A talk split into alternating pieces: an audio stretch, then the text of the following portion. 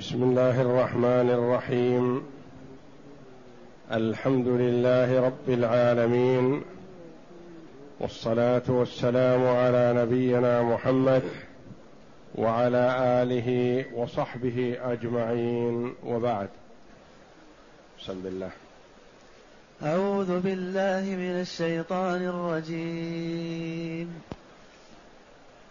ولقد آتينا داود منا فضلا يا جبال أوبي معه والطير والطير وألنا له الحديد. أن اعمل سابغات وقدر في السرد واعملوا صالحا واعملوا صالحا إني بما تعملون بصير. هاتان الآيتان الكريمتان من سورة سبأ. كمثال لقوله جل وعلا في الآيات السابقة إن في ذلك لآية لكل عبد منيب. إن في ذلك لآية لكل عبد منيب. فمثل الله جل وعلا لعبدين ورسولين ونبيين من أنبيائه ورسله منيبين إليه. وذلك في قوله جل وعلا بالنسبة لداود فاستغفر ربه وخر راكعا وأناب. وقال عن سليمان عليه السلام في الآيات الآتية إن شاء الله وألقينا على كرسيه جسدا ثم أناب. فالله جل وعلا في هاتين الآيتين وما بعدهما تمثيل لمن أناب إليه من عباده الصالحين. يقول الله جل وعلا ولقد آتينا داود منا فضلا. اختلف في هذا الفضل ما المراد به؟ وذلك أن الله جل وعلا أنعم على داود بنعم عظيمة وكان من عباد الله الشاكرين ممن قام بما أوجب الله جل وعلا عليه وشكر ربه على هذه النعمة. فقد قال النبي صلى الله عليه وسلم أفضل الصيام بعد رمضان صيام داود صيام يوم وفطر يوم. وأفضل الصلاة بعد المكتوبة قيام الليل وأفضل قيام الليل صلاة داود عليه السلام. كان ينام نصف الليل ويقوم ثلثه وينام سدسه. على نبينا وعليه أفضل الصلاة والسلام. فالله جل وعلا يذكر بأنه آتى داود منه فضلا. ما المراد بهذا الفضل؟ على أقوال للمفسرين رحمهم الله. قال بعض العلماء النبوة وقال بعضهم المراد الزبور. والله جل وعلا يقول وآتينا داود زبورا قرآنا يتلى من كلام الله جل وعلا. وقيل العلم وقيل القوة كما في قوله تعالى واذكر عبدنا داود ذا الأيدي يعني القوة.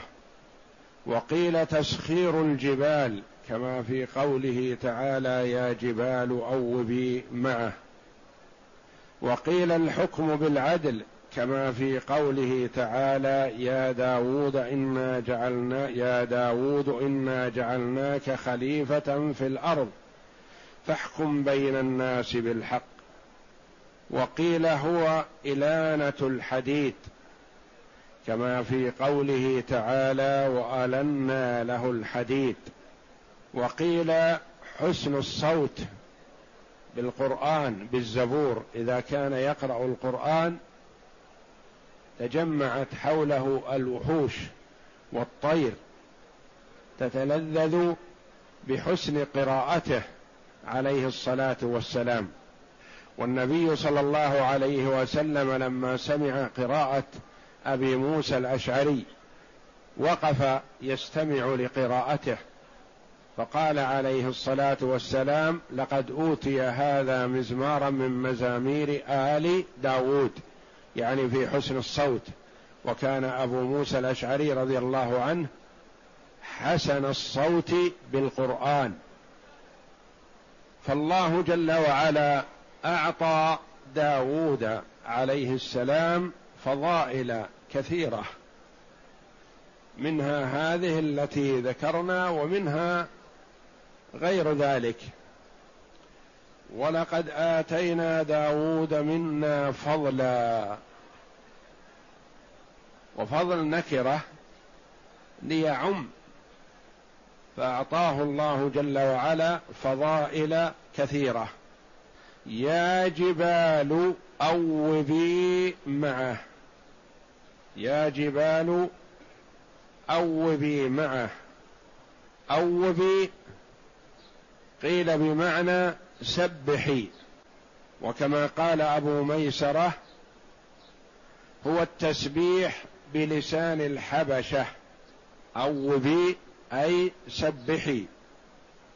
كما قال الله جل وعلا إنا سخرنا الجبال معه يسبحن بالعشي والإشراق. فالله جل وعلا على كل شيء قدير. إذا سمعت الجبال تسبيح داود سبحت كتسبيحه يجعل الله جل وعلا فيها القدرة على التسبيح فتسبح معه. وقيل معنى أوبي معه أي سيري معه. والتأويب كما يقال في اللغة السير بالنهار كله. يقال أوب فلان إذا سار في النهار من أوله إلى آخره. والقراءة المشهورة قراءة الجمهور أوبي معه وقرئ أوبي معه. أوبي بمعنى أرجعي أمر فقط أمر بالرجوع. من آب إذا رجع يقال آب أوبي بمعنى أرجعي. يا جبال أوبي معه. والطير. والطير قراءة الجمهور النصب بفتح الراء. وقرئ والطير. النصب على وسخرنا الطير. أو أنها معطوفة على محل الجبال يا جبال مرفوعة لكن محلها النصب لأنه منادى. وقراءة الرفع على لفظ الجبال يا جبال أوبي معه والطير. فكانت الطير تسبح معه. إذا سبح الله جل وعلا سبحت الطير. وألنا له الحديد هذا من الفضل الذي أعطاه الله جل وعلا بأن الله ألان له الحديد فكان الحديد في يده كالشمع أو كالطين أو كالعجين كما قال المفسرون رحمهم الله. يعني يتصرف فيه كما يتصرف المرء بالقطعة من العجين في يده. لا يحتاج إلى نار ولا يحتاج إلى مطرقة ولا يحتاج إلى مقص. وإنما يعمله بيده هكذا مثل العجين بيد المرء. هذه من آيات الله جل وعلا ومن المعجزات التي أجراها الله جل وعلا على يد داوود عليه السلام.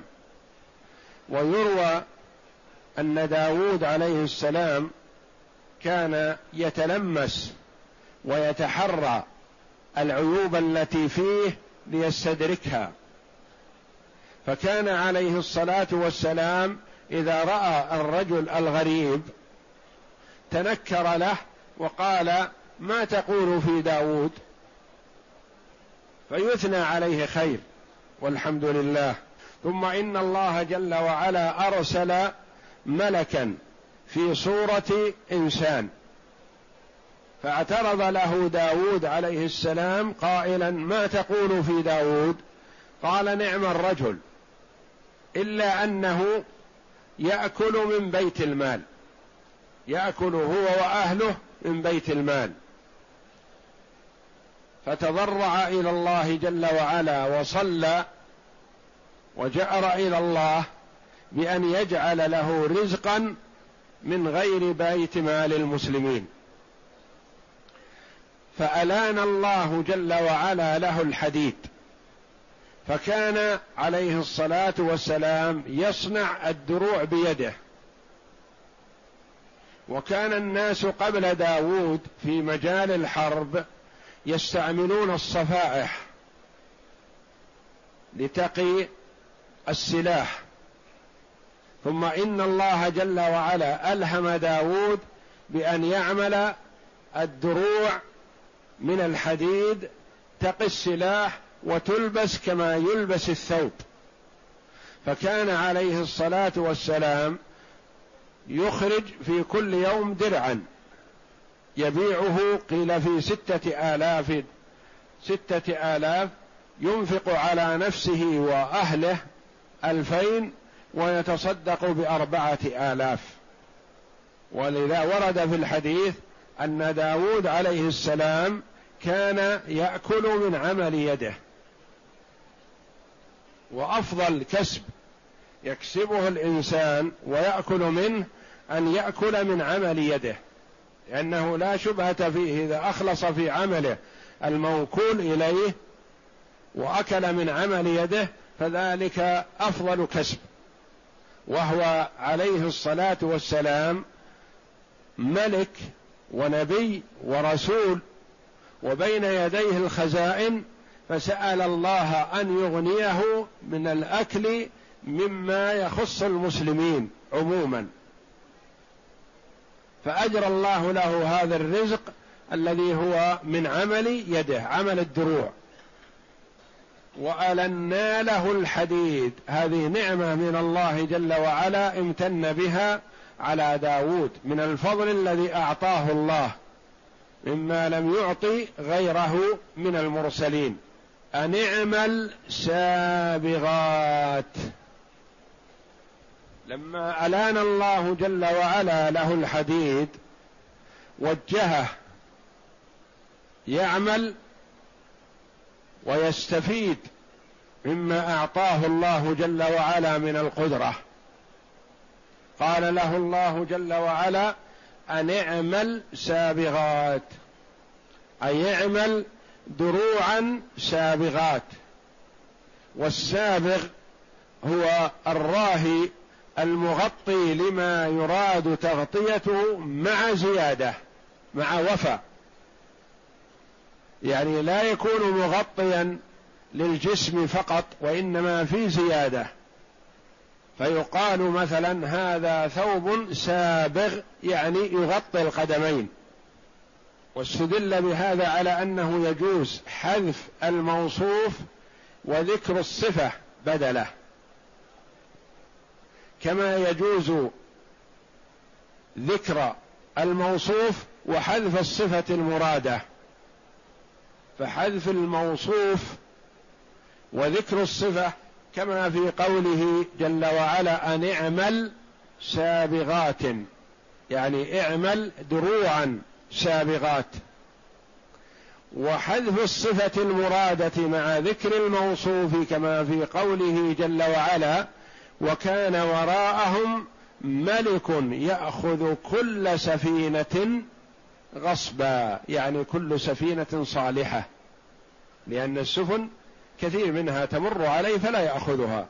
لا يأخذ إلا السفن السليمة مئة في المئة.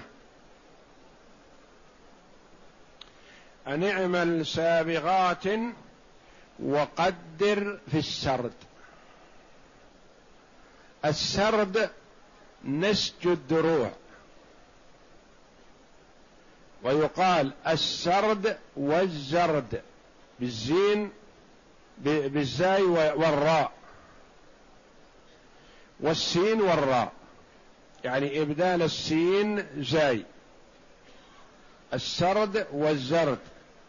ويقال السراد والزراد الذي هو لصانع الدروع الذي يعمل الدروع. والسرد أيضا كذلك يقال للخرز. الخراز يقال له سراد. فيقال سرد النعل إذا خرزه. يعني كأن يكون نفل متوالية متتابعة. والسرد كذلك موالاة الكلام بعضه مع بعض باستمرار.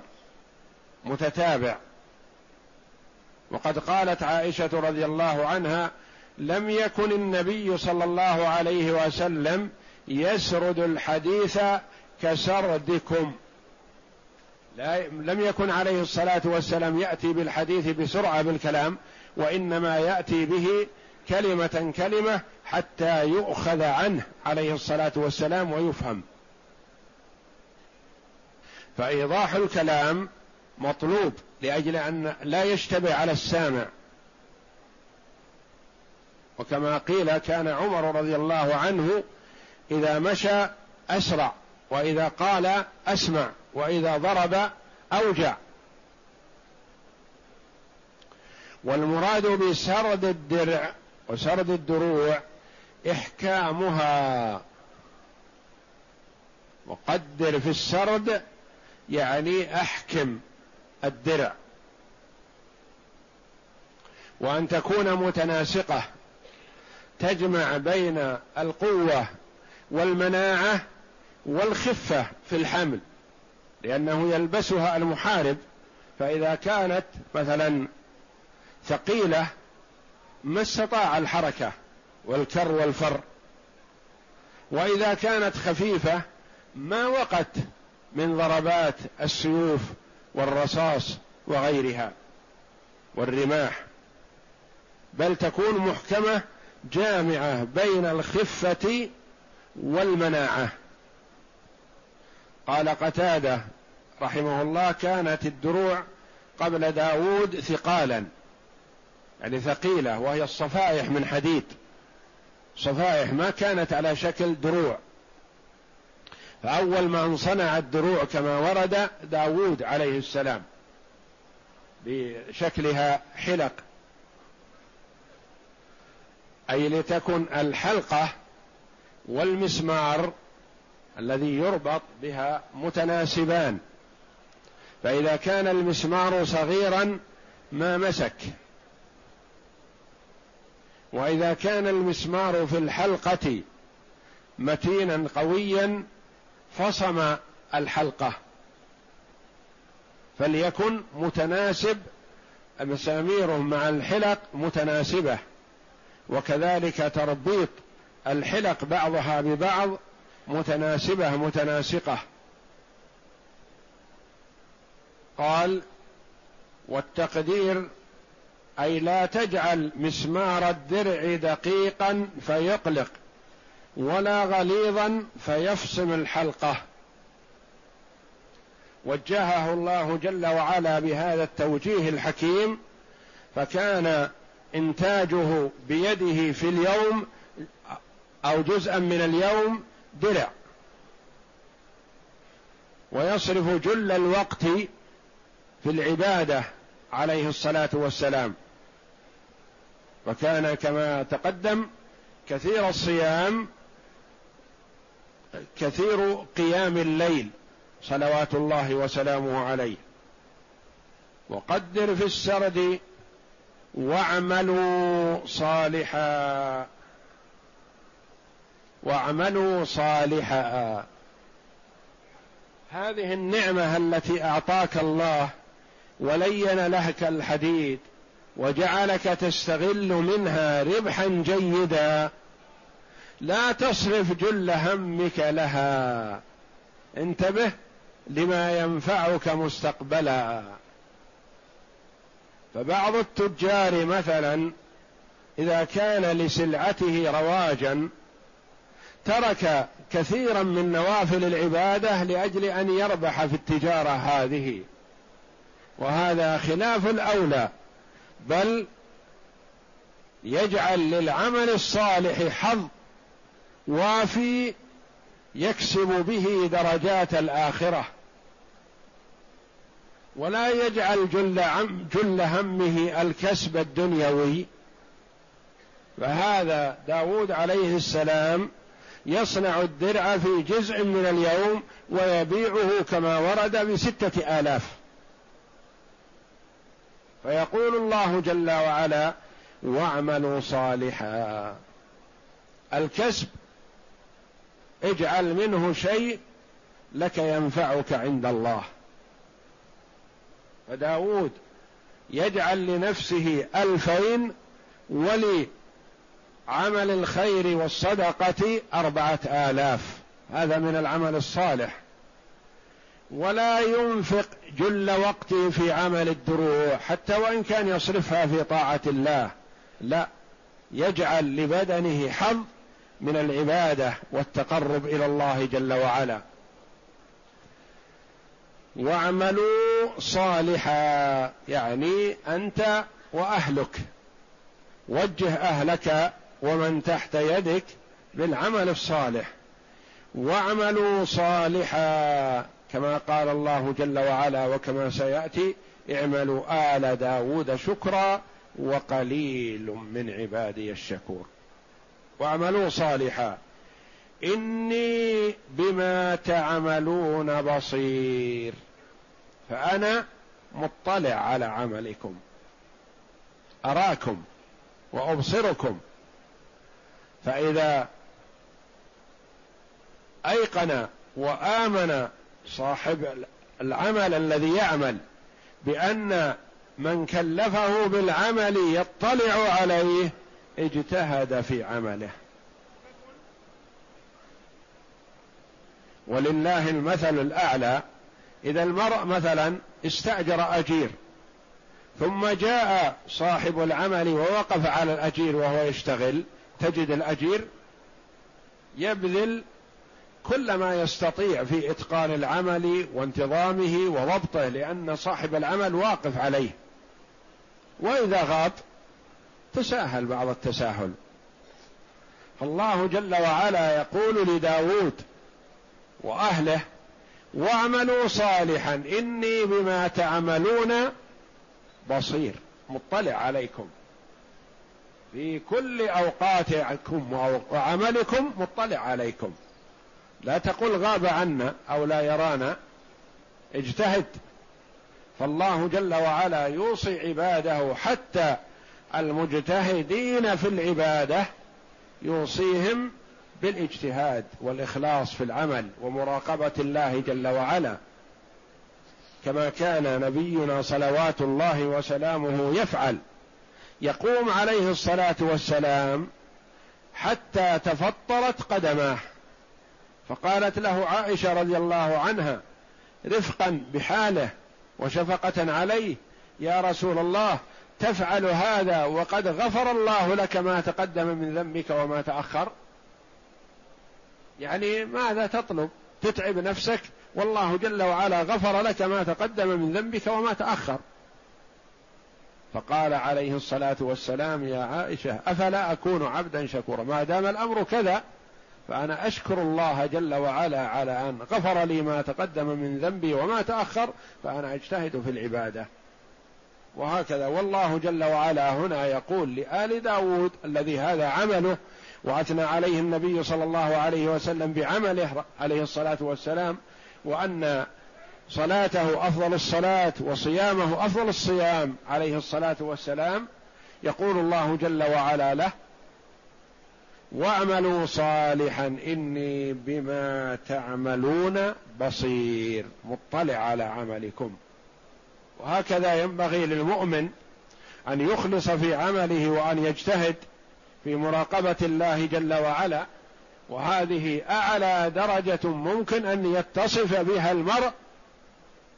المؤمن درجة الإحسان وهي أن تعبد الله كأنك تراه فإن لم تكن تراه فإنه يراك. اعبد ربك كأنك تشاهده وأنت لا تشاهده الآن لكن اجزم وأيقن بأن الله جل وعلا يراك. فأنت اعمل العمل مخلصا لله جل وعلا معتقدا بأنه مطلع عليك. لا تتساهل فيه. فالله جل وعلا أثنى على عبده ورسوله داود عليه الصلاة والسلام وذكر ما تفضل به عليه من الفضل العظيم من نشأته حينما قال الله جل وعلا وقتل داود جالوت وآتاه الله الملك والحكمة. فالله جل وعلا فضله بفضائل كثيرة وأثنى عليه بعمله. ليقتدى به. والرسل عليهم الصلاة والسلام أثنى الله عليهم بأعمالهم الجليلة الذي وفقهم لها لأجل أن يقتدى بهم. والله جل وعلا لما ذكر الرسل صلوات الله وسلامه عليه قال لنبينا محمد صلى الله عليه وسلم فبهداهم اقتده. فالمؤمن إذا سمع ما أثنى الله به على عبد من عباده لعمل عمله يحرص على أن يكون مثل ذلك. يحرص أن يؤدي مثل ذلك أو يتشبه على الأقل أو يتقرب بمثله إلى الله جل وعلا وإن كان لا يطيق أن يأتي بمثل ما أتى به المرسلون صلوات الله وسلامه عليهم أجمعين. لكن يحرص على أن يقتدي بهم. أن يعمل. لأنه يرضي الله. أثنى الله جل وعلا على داود بقيامه الليل يحرص على أن يقوم الليل. وهكذا فالله جل وعلا يسوق قصص الأخيار ليقتدي بهم من وفقه الله جل وعلا للعمل الصالح. والله أعلم. وصلى الله وسلم وبارك على عبد ورسول نبينا محمد وعلى آله وصحبه أجمعين.